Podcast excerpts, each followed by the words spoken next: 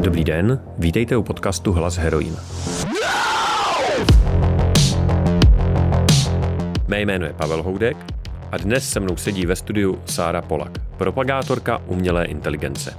Bavit se budeme o tom, jestli umělá inteligence podléhá stejným zkreslením jako lidé a co pro nás může udělat. Partnerem tohoto podcastu je web sebeobranaonline.cz. Jsou to online kurzy moderní sebeobrany. Najdete tam kurz sebeobrany pro ženy, kurz sebeobrany s pepřovým sprejem a nově kurz čistě slovní sebeobrany.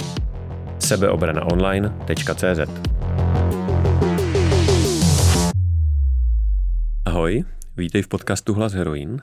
O tobě se píše, že jsi popularizátorka umělé inteligence. Souhlasila by si s tím? Ahoj, já děkuji moc za pozvání. Uh, jo, souhlasila. Uh, dělám těch věcí jako spoustu, ale tady to je asi taková ta nejklíčovější. Mě by zajímalo, vidíš ohledně umělé inteligence i nějaká negativa nebo rizika? Určitě tak, jako každá technologie se dá zneužít, tak rozhodně i umělá inteligence se dá zneužít. Eh, spíš se bojím toho, že to bude ne ani tak cílené zneužití, eh, jako se lidi bojí jako v rámci Terminátora nebo najednou, že tady začne dystopické nějaké diktátorství, ale spíš jako z čisté neschopnosti, že někdo blbě udělá algoritmus, který bude třeba špatně vyhodnocovat lidi na letišti nebo um, programátor nedomyslí nějaký třeba bias v datech, který povede eh, k tomu, že se budou preferovat různá etnika nebo různé gendry, uh, a, ale jako tady to vzniká spíše nedomyšlením uh, z hlediska jako technologie nebo to, že je to prostě blbě udělané když to řeknu prozaicky, a ne, že by někdo jako machiavelsky chtěl jako manipulovat jako se světem. Eh, teďka tady byl u mě týden kamarád eh, z Anglie, spolu studovali, on je kapitánem v britské armádě a on třeba říkal, jako čo on osobně se bojí také zneužití v rámci dronů, protože ta uh, umělá inteligence není na takové výši, aby mohla třeba se 100% jistotou rozpoznat obličej, takže potom, když řeknete, aby tamhle jako šla někoho jako odstřelit nějaký autonomní dron, uh, tak on ho odstřelí, ale vy nejste jako se 100% jistý, jestli odstřelil toho správného člověka. Takže jako je tam určitě možnost zneužití, ale to jsme byli schopni udělat i s papírem a s tuškou, takže já se jako volictvu tady v tom úplně nedělám naděje. Terminátorovi to právě byla ta systémová chyba, že jo? To nebylo zneužití, ale bylo to sebeuvědomění a, a první úder proti listu, než ho, než, než ho vypnou. Ale eh, chápu, jak to myslíš. Já jsem právě, když jsem se připravoval na ten rozhovor, tak jsem si četl nějaký tvý rozhovory a přišlo mi, že tohle nebezpečí právě spíš jako bagatelizuješ a zlehčuješ. Eh, viděl jsem rozhovory, kde si zmiňovala ty aféry Twitteru s tím eh, rasistickým algoritmem a, a eh, vlastně to tak jako by schazovala ze stolu, že ti to přišlo jako vtipná historka. Teďka vlastně říká, že to je skoro největší nebezpečí té umělé inteligence. Takže jak to je? Eh, no to tady s tím jako něžně, něžně nesouhlasím s tím, že já to mhm. jako neschazuju ze stolu ve smyslu, jako že by mi to přišlo jako vtipný ve smyslu, že jako ten, kdo je tím uražený, tak je magor, to vůbec. Eh, spíš jako to bagatelizuju z hlediska toho, že lidi zatím vidějí nějaký vědomí té technologie, což, což mhm. rozhodně není. Já jakoby bagatelizuju tu, jako ten technologický záměr, že právě jako lidi, když to vidějí, tak ta první věc, co si řeknou, tak je přesně systémová chyba a potom už je taká ta logická zkratka, která může jako víc jako k sebeuvědomění nemůže. Jako, jako, tak jako nečekáme, že když budeme jako hodně dlouho ťukat do kalkulačky v hodině matematiky, takže ona se zvedne a odkráčí, tak to je to samé, jako když se blbě udělá algoritmus, tak to neznamená, že on najednou jako získá nějaký vědomí a začne jako rasisticky fungovat jako na bázi nějaký vlastní inteligence, má prostě blbý vstupní data a s těma pracuje. E, úplně tupě, prostě jako, jako, statistik, jako statistika. Takže já e, se snažím udělat to a není to lehký úkol, vlastně e, nějak ukázat těm lidem a ukázat té veřejnosti, že jako není čeho se bát z hlediska té technologie, že zatím není jako žádný vědomí, a, ale jako to, že to může mít jako blbý následky, to je pravda a přiznávám, že tady to jako může být ta e, stinná stránka té umělé inteligence, ale spíš jako kvůli nevědomosti lidí a hmm. ne kvůli tomu, že ta umělá inteligence měla nějaký záměr. Je vůbec možný vytvořit umělou inteligenci, která nebude mít takovýhle biasy? Já si to nemyslím. Uh, a, my, a myslím si, že vlastně nás to dostává, jako, že nám to jako zajímavě nastavuje zrcadlo, že um, já jsem dlouho pracovala v politice a tam víc, víceméně třeba jako v Británii, tak Tony Blair začal s takovou strategií takzvaných spin doctors, což byli takový pr doktoři, který, já nevím, eh, někdo z parlamentu se někde opije a, a tak oni pracují další dva týdny na tom, aby se to nedostalo do BBC a má jako na to sérii různých jako vydíracích mechanismů jo, a teda. A je to taková prostě obrovská, jak taková hra o trůny. Ale je to taky částečně proto, že tenkrát politika tak nebyla tak zdigitalizovaná. Takže jako na někoho třeba vytáhnout důkaz typu, co se dělá dneska jako starý tweet, jako tweet jako z roku 2014, tak bylo těžké. Používaly se třeba staré fotky z univerzity prostě z 80. let, polaroidy a tak. A, ale vlastně jako ta společnost, tak, eh, a myslím, že i ten covid to docela odkopal, eh, tak se začíná stávat jako velmi pokryteckou v tom, že jako lidi jednu věc si říkají v hospodě a v obýváku a druhou věc se potom jako prezentují na sociálních sítích. Takže já si myslím, že by nikdo neměl být překvapený z toho, že uh, máme rasistický data a že lidi se prostě na internetu chovají rasisticky. A potom to už ta umělá inteligence jenom třešnička na dortu. Ale protože jí je to jedno, protože ona to vědomí nemá, protože ona nechápe prostě jako rasismus nebo jako gender bias, no tak ono to ukáže tak, jak to je. Prostě jako na Twitteru je to tak, že většina politiků v Americe tak je bílejch, eh, minorita je černých, že potom, když to má třeba, já nevím, predikovat, jak bude vypadat další politik, no tak logicky řekne, že bílej, protože má k tomu ty data. A najednou ty lidi jsou z toho zhrozený ano, ale to bohužel jako taková, takový jsme jako lidi. Takže já si myslím, že naopak ona nás dloubne do živýho v tom, že nám nastaví to zrcadlo v tom, jaký jako reálně jsme a že to bude možná, když se to dobře uchopí, tak zdravě bojovat proti tomu pokrytectví toho, jak my se prezentujeme na venek jako hmm. lidstvo. Jenomže jak to udělat, protože eh, pokud si to dobře vybavuju, tak ten algoritmus eh, Twitteru na rozpoznávání tváří, tak vlastně ten problém byl v tom, nebo nakonec se přišlo na to, že ten problém byl v tom, že to programovali prostě eh, bílí kluci ve středním věku a trénovali to, že jo, sami na sobě, to znamená na fotkách prostě bílých kluků ve středním věku a vlastně některé etnika z toho díky tomu vlastně úplně vypadly. Eh, tak je ta cesta jako snažit se o to, aby ty lidi, kteří to programují nebo dělají, tak byli co možná jako nejvíc diversifikovaný, nebo jak docílit toho, protože pokud nedocílíme toho, že to bude v nějaký co možná největší míře objektivní, tak si můžeme fakt zadělat na pěkný průšvih.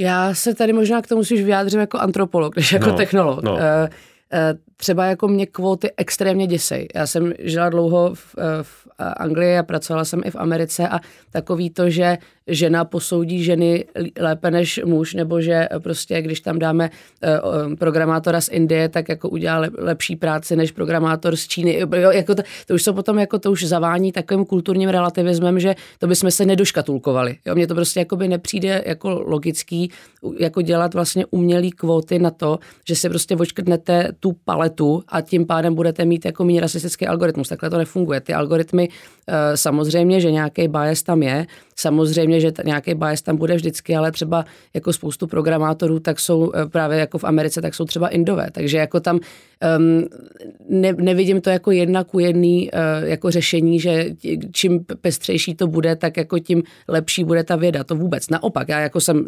naprosto pro, aby jako ten člověk jako měl tu práci, jako pokud je dobrý, pokud ho to baví, tak samozřejmě, a to víte, že jsem si taky jako zažila, že přijdete do firmy a tam je 90% lidí jako z Eatonu eh, a z, z Oxfordu, který prostě jako Eton je taková jako privátní škola v Anglii, třeba studoval Prince William a že prostě oni jdou na Eton, pak proskočí tu obručí, jdou na Oxford a pak proskočí další, další obručí a prostě jdou do bankovnictví a pak se tam rozlížíte a říkáte si, tyjo, jako, taky by se tady dalo trošku obměnit ale jako řešit uh, otázku vědy a techniky skrz um, nějaký jako kulturně relativistický kvóty mi nepřijde vlastně jako úplně ten nejšťastnější způsob. Eh, ne, nemám proto úplně asi jako jiný řešení, jenom je to takový můj jako osobní, osobní názor. No. no dobře, ale teďka tady máme situaci, která je jasná, že když je tam v celku homogenní skupina lidí, tak vytvoří jako homogenní výsledek, který je nějakým způsobem zkreslený, což máme tady konkrétní příklad. A ty si mi z toho trošku utekla, tak co s tím? Jak to udělat, aby ty algoritmy víc odrážely teda nějakou celospolečenskou realitu a nejenom omezený výsek toho, co vidějí ty lidi, kteří tvoří? Tak záleží, na čem se ty algoritmy formují. A já jakoby upřímně zase, jakoby, a tady to já říkám jako velmi otevřeně, já nejsem, uh, já nejsem vědec uh, umělé mhm. inteligence, hmm. takže jako architekturu algoritmu, uh, jako to tady asi teď jako momentálně nenavrhnu, ale teď jsme se o tom právě bavili třeba s Tomášem Mikolovem, že naopak, když se ten algoritmus snaží tomu biasu přizpůsobit, to je, když se třeba on to rozebíral z hlediska přijímání na americké univerzity, že je tam vlastně jako ten systém té pozitivní diskriminace, že jako e, se tam přidávají nebo ubírají body na bázi jako etniky nebo na bázi jako genderu, že vlastně naopak potom se tím ničí ta věda, protože vy jako vy, vy ničíte a ohejbáte ten algoritmus těm dat, datům, který máte, což je vlastně školácká matematická chyba, což potom má další efekty na uh, to, jaký tvoříte jako následný algoritmy. Takže já proto mám asi jako řešení takový, že bych se spíš jako dívala na to, jaký jsou ty data pod tím, na čem se to trénuje, na tu metodologii. Takže samozřejmě a jako pochybuju, jako že ty programátoři by byli takový, že by to třeba trénovali jenom na bílých obličejích, protože to myslím, jako, že by eh, ten algoritmus jako nic moc nedokázal, protože ten algoritmus sám potřebuje jako velkou diverzitu dat, na kterých se trénuje ale myslím si, že potom už je jako jedno, kdo je zatím, nebo není to jedno, kdo je zatím počítačem, ale že jde o to, jako jaký máte ty data, co ležejí pod tím. Takže třeba manuální anotace dat, eh, to, aby ty data byly dostatečně pestrý eh, a to, aby jako ten algoritmus byl trénovaný na dostatečný škále pestrých dat, tak je jako naprostý základ a to on většinou bývá ten problém. Oni taky ty firmy potom mají takovou kouřovou clonu, že ono je mnohem jednodušší uh, si připustit třeba HRovou chybu, než to, že jste něco udělali technologicky blbě, protože potom vám ty akce jako klesají velmi jako raketovým tempem, takže, uh, takže asi tak. Můžu to převyprávět vlastními slovy a ty mi na to buď kejvneš, nebo to nějakým způsobem doplníš. Eh, vlastně tím pádem říká, že jakýkoliv algoritmus nebo umělá inteligence je dobrá jenom tolik, nakolik má dobrý vstupní data. Přesně tak.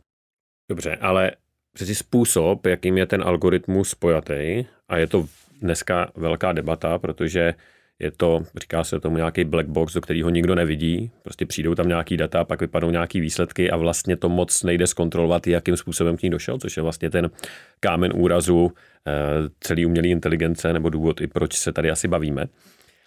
Tak to, co se děje v té černé krabici, ta sada, tak eh, přece nějakým způsobem ovlivňuje ten výsledek. Takže jedna věc jsou, jedna věc jsou ty tréninkové data, chápu, na tom se asi shodneme, že musí být teda co nejvíc pestrý a pustit tam co nejvíc vstupu. Ale to, co se děje v té krabici, tak přece taky není neutrální, nebo jo?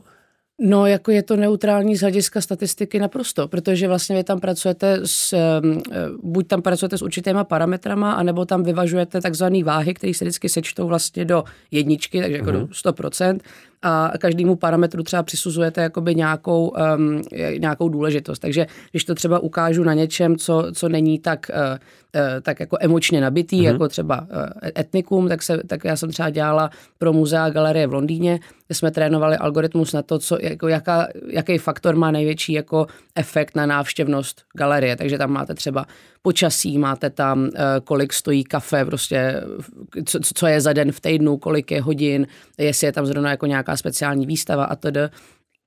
A tady to byly všechny vlastně parametry, které jako v rámci toho algoritmu, tak vy třeba přidáte jednomu důležitost jako 0,2, dalšímu 0,4 a takhle se s tím alchymisticky prostě hrajete a koukáte se na to, co vám padá prostě za výsledky a ten, eh, a ten algoritmus postupně zpřesňujete.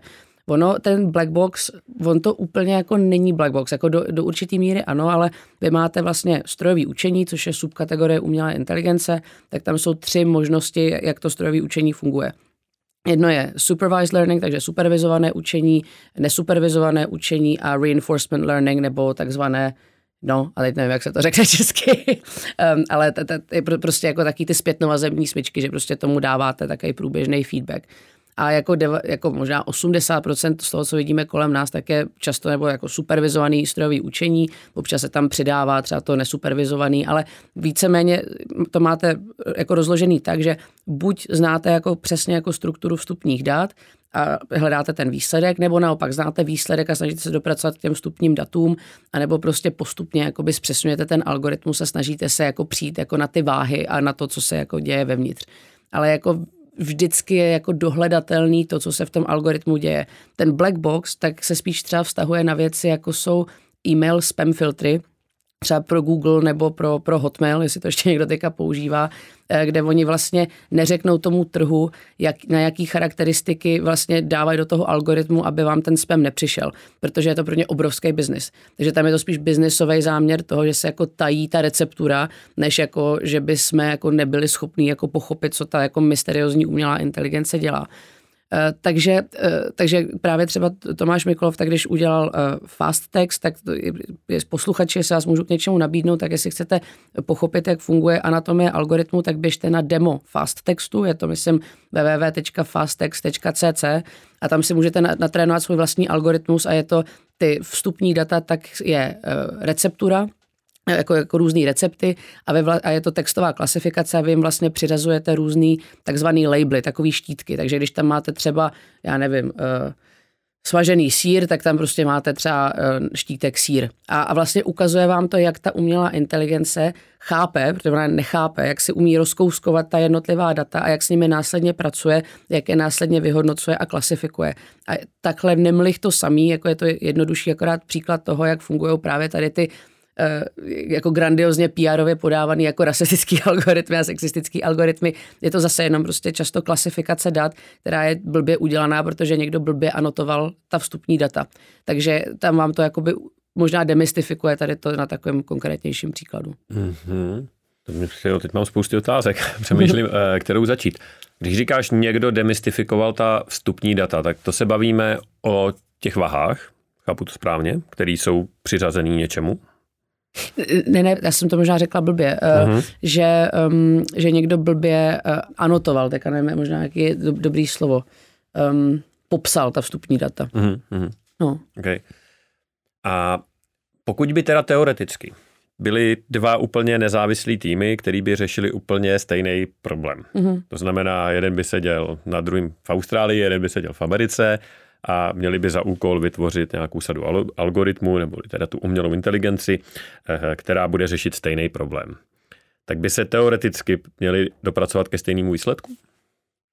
No, to určitě ne, mm-hmm. to určitě ne, ale, ale je, to, je to spíš kvůli tomu, že ona je to opravdu, ona je to opravdu alchymie, že vy nad tím, já třeba si pamatuju v minulý práci, kdy jsme pracovali v, jako v průmyslu, tak jsme pracovali s jednou velkou automobilkou a poslouchali jsme jejich, poslouchali jsme jejich stroje a na bázi toho, jestli tam ten stroj udělal kt nebo ne, tak, hmm. tak jsme jako jim třeba řekli, že ten stroj není v pořádku a jako, že se ho jako musí zrevidovat. No a můj kamarád, Kuba Vonšovský tak na tom prostě jako seděl od rána do večera a fakt si hrál s těma vahama, aby byl schopný jakoby co nejpřesněji jako ten algoritmus prostě jako vypracovat. No ale ona je to opravdu spíš, jak říkám, je to alchymistická práce, takže jako teoreticky ten kámen mudrců je furt stejný, má furt stejnou funkci, ale to, jak se k němu dopracujete, tak jako každý má tu metodiku jinou a vlastně v tom, v tom spočívá ten obrovský um a jako ta krása jako té umělé inteligence a těch jako specialistů, že ona to je docela jako individuální jako piplačka. Jasně, že jsou jakoby nějaký jako základní jako mechanismy, takže jako průměrný třeba vývojář tak je schopný se dostat jako na nějakou přesnost a je schopný se k tomu jako dopracovat. A takový ty fakt špičkový, který už dělají jako ty algoritmy, jako, když to přeženu jako líp než jako kdokoliv jiný, tak to už je potom opravdu taková hra, která je více jako hra logiky a hra jako statistiky a to už potom se každý k tomu dopracuje jako, jako možná třeba jakoby blíž k té metě nebo jako dál, hmm. jako záleží na tom talentu. No. Takže z toho, co poslouchám, tak eh, mi z toho vyplývá, že naše představa, nebo taková obecná představa, nebo aspoň moje představa třeba, že eh, umělá inteligence by měla být objektivní a oproštěná od těch emocí, tak vlastně není úplně pravdivá, protože pokud dva týmy nezávisle na sobě dojdou k různým výsledkům, tak vlastně se nedá říct, který je jakoby lepší tím pádem. Takže objektivní ta vlastně není. No, ono, a zase tady to je jakoby jedna, z těch věcí, kterou já se snažím v rámci té popularizace jako dělat, že oni často vnímají lidi umělou inteligenci jako ten cíl, ale on je to prostě jenom nástroj. A ono je jako hrozně těžký um, takhle jakoby ten nástroj jako hierarchicky řadit, jo? protože mm-hmm. jako vlastně to jako když dáte jednomu týmu uh, kalkulačku nebo druhému týmu kalkulačku a budete se snažit třeba dopracovat k nějaký jako komplexní matematický rovnici, tak on každý tu kalkulačku bude využívat trochu jinak. Jo? Nebo když se třeba, uh, tady to je krásný příklad z druhé světové války, když uh, se jako snažila jako rozlousknout Enigma, tak vlastně většinu, většinu práce na rozluštění Enigmy, což byla ta vlastně ten nacistický přístroj šifrovací, který jako zakódovával zprávy, strašně jako zajímavá věc, tak on ten stroj pocházel už z první světové války, se poprvé používal a byli to vlastně Poláci, kteří v 30. letech udělali ten první průlom.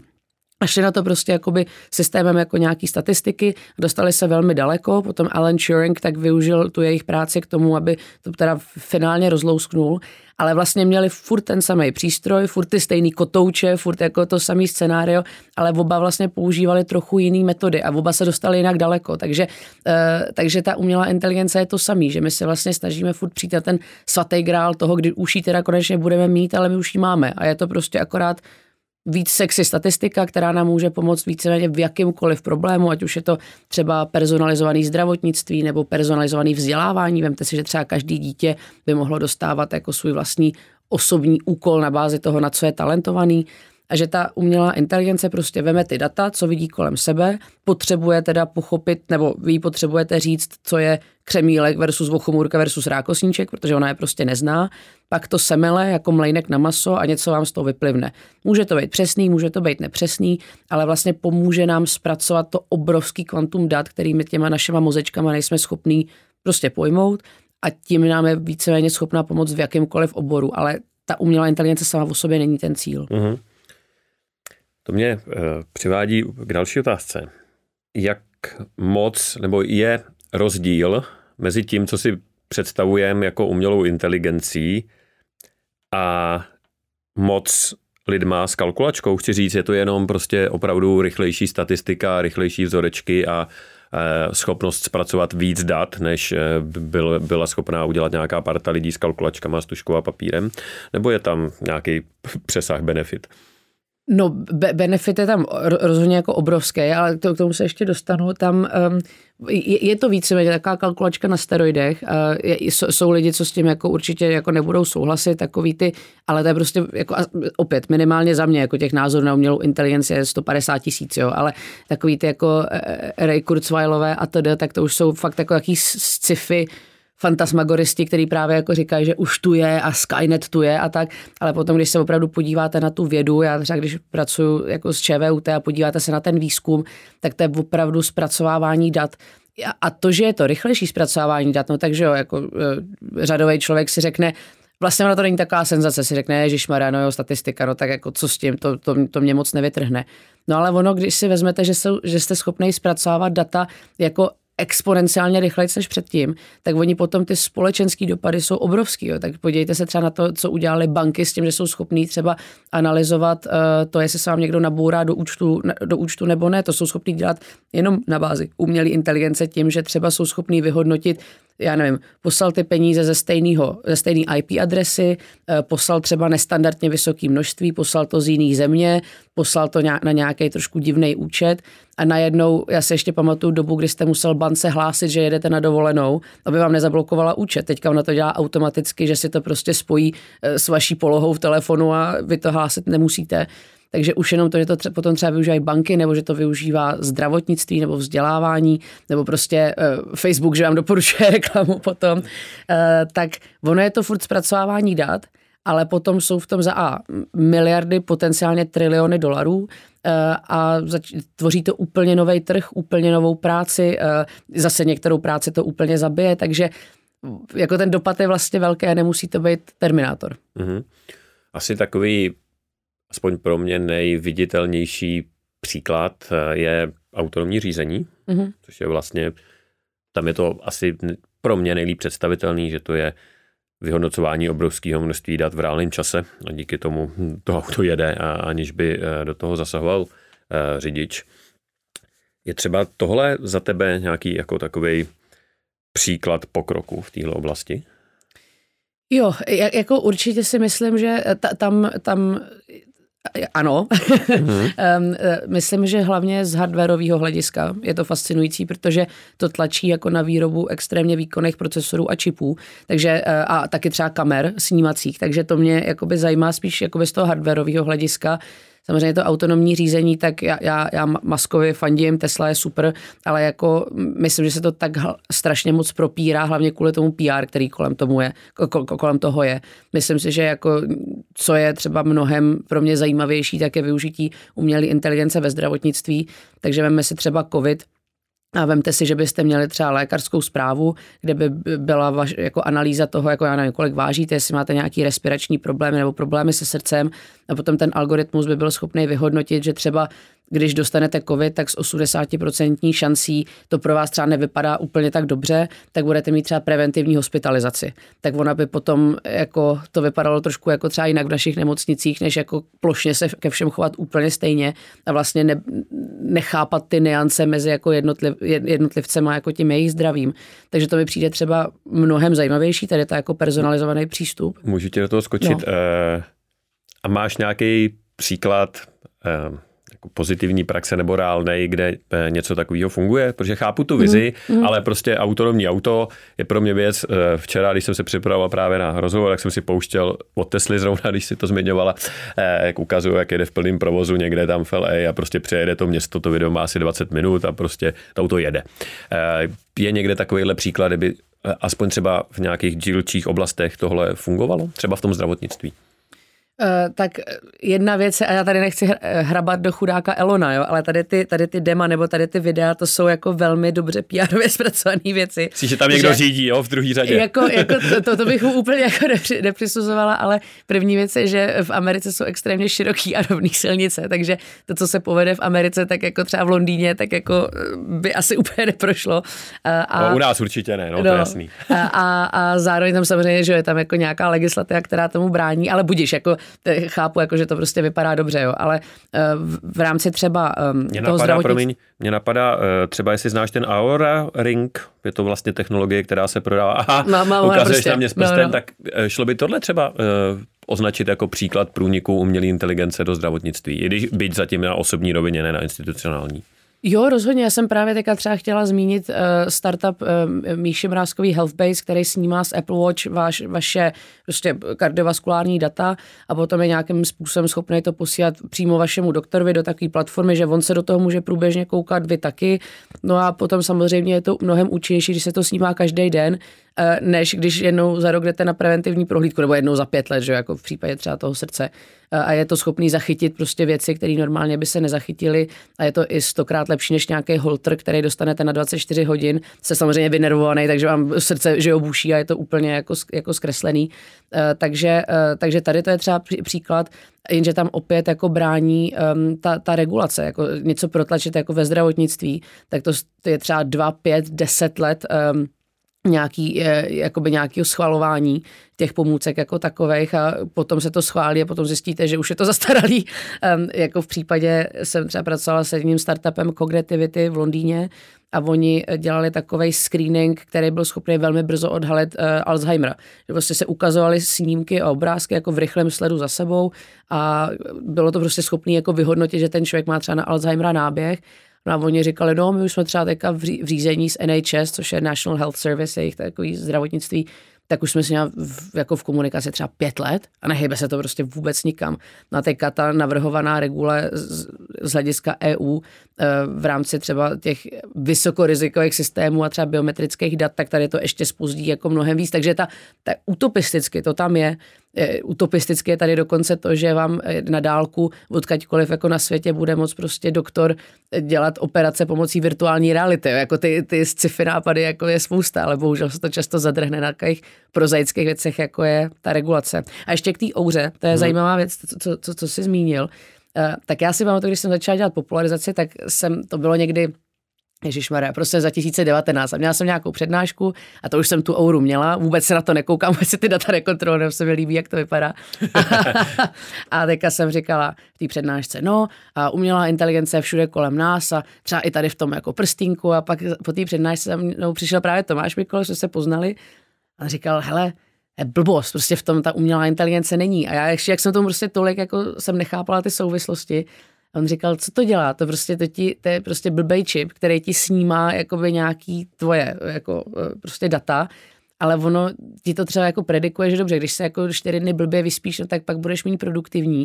Ale to je asi tak všechno, jako to je prostě jako fakt furt jenom statistika a ty když stejně, ona tě to do postele neuloží, ono ti to ukáže jako nějaký graf, že blbě spíš, protože jsi byl na flámu, ale jako není to umělá inteligence, zase to prostě jenom statistika a tak vlastně paradoxně tady ten prstínek a pochopení, co je jako v něm a jak to funguje, byla jedna z těch věcí, co nastartovala tu popularizaci, jaký dělám teď. No. Hmm.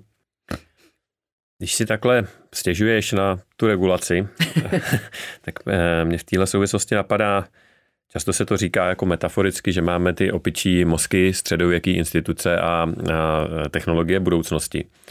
Nesedí to přesně na tuhle situaci. Nepotřebujeme my tu regulaci, protože si hrajeme s něčím, co, co může být hodně, hodně nebezpečný. A ty trendy vidíme. Vidíme je třeba v Číně, kdy eh, je umělá inteligence používaná vysloveně na represi až vlastně genocidu.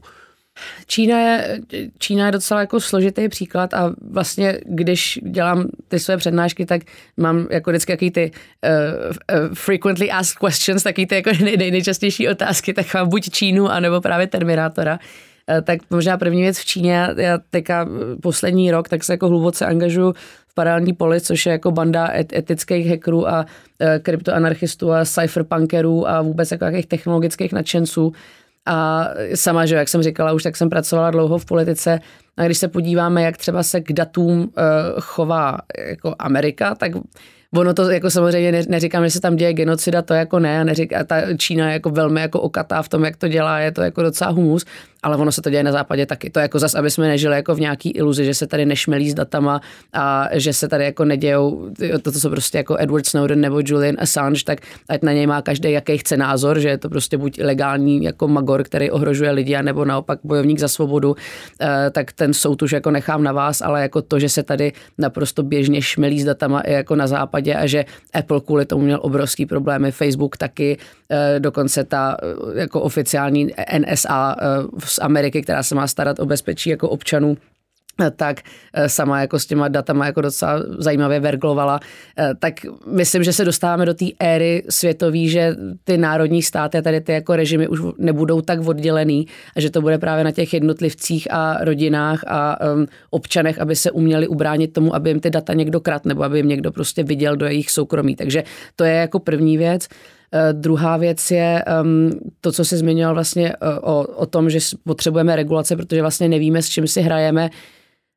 Jenže oni ty regulace často taky nevědí, s čím si hrajou. Takže třeba, když já nejsem rozhodně právník, nejsem na to žádný expert, um, to třeba Veronika Zolnerníčková, tak je tady na to úplně skvělá, ale když se podíváme na tu regulaci EU, tak tam třeba jedna z těch věcí, se kterými jako většina lidí má problém, tak jsou, že regulují vysokorizikové systémy a právě třeba biometrická data. No a jak bude to vypadat ve zkratce prostě tak, že tam bude sedět úředník, eh, v razítku je něco, že je to prostě vysokorizikový, ale ty biometrické data tak jsou právě třeba to, co se musí sbírat, aby se dalo inovovat zdravotnictví. A, nebo jako facial recognition nebo jako rozpoznávání obličejů, tak je něco, co třeba právě může jako extrémně pomoct v tom, aby byly zabezpečený třeba veřejný prostory. A ono, když se tady to bude zařezávat a bude se to zařezávat tak jako neobratně, jak to udělala třeba teďka Evropská unie, tak to může naprosto za A zastavit uh, jako vývoj a pokrok, ale za B, že evropský trh bude tak pozadu s Čínou a s Amerikou, protože my se tak zregulujeme, že nebudeme schopni vyvíjet to, prostě, že ty firmy se seberou a půjdou do Ameriky nebo potažmo do Číny, tak se vlastně zabijeme ekonomicky, že to nebude jako otázka už potom umělé inteligence, ale otázka trhu, který my si zregulujeme tak, že nebudeme potom schopni už konkurovat. Se tu nemáme ty pracovní tábory pro ty nevyhovující etnika, že jo? no tak jako samozřejmě, no. Dobře, eh, já ti děkuji, že jsi eh, našla čas a přišla si s náma povídat. Díky za rozhovor, ahoj. Taky děkuji, ahoj.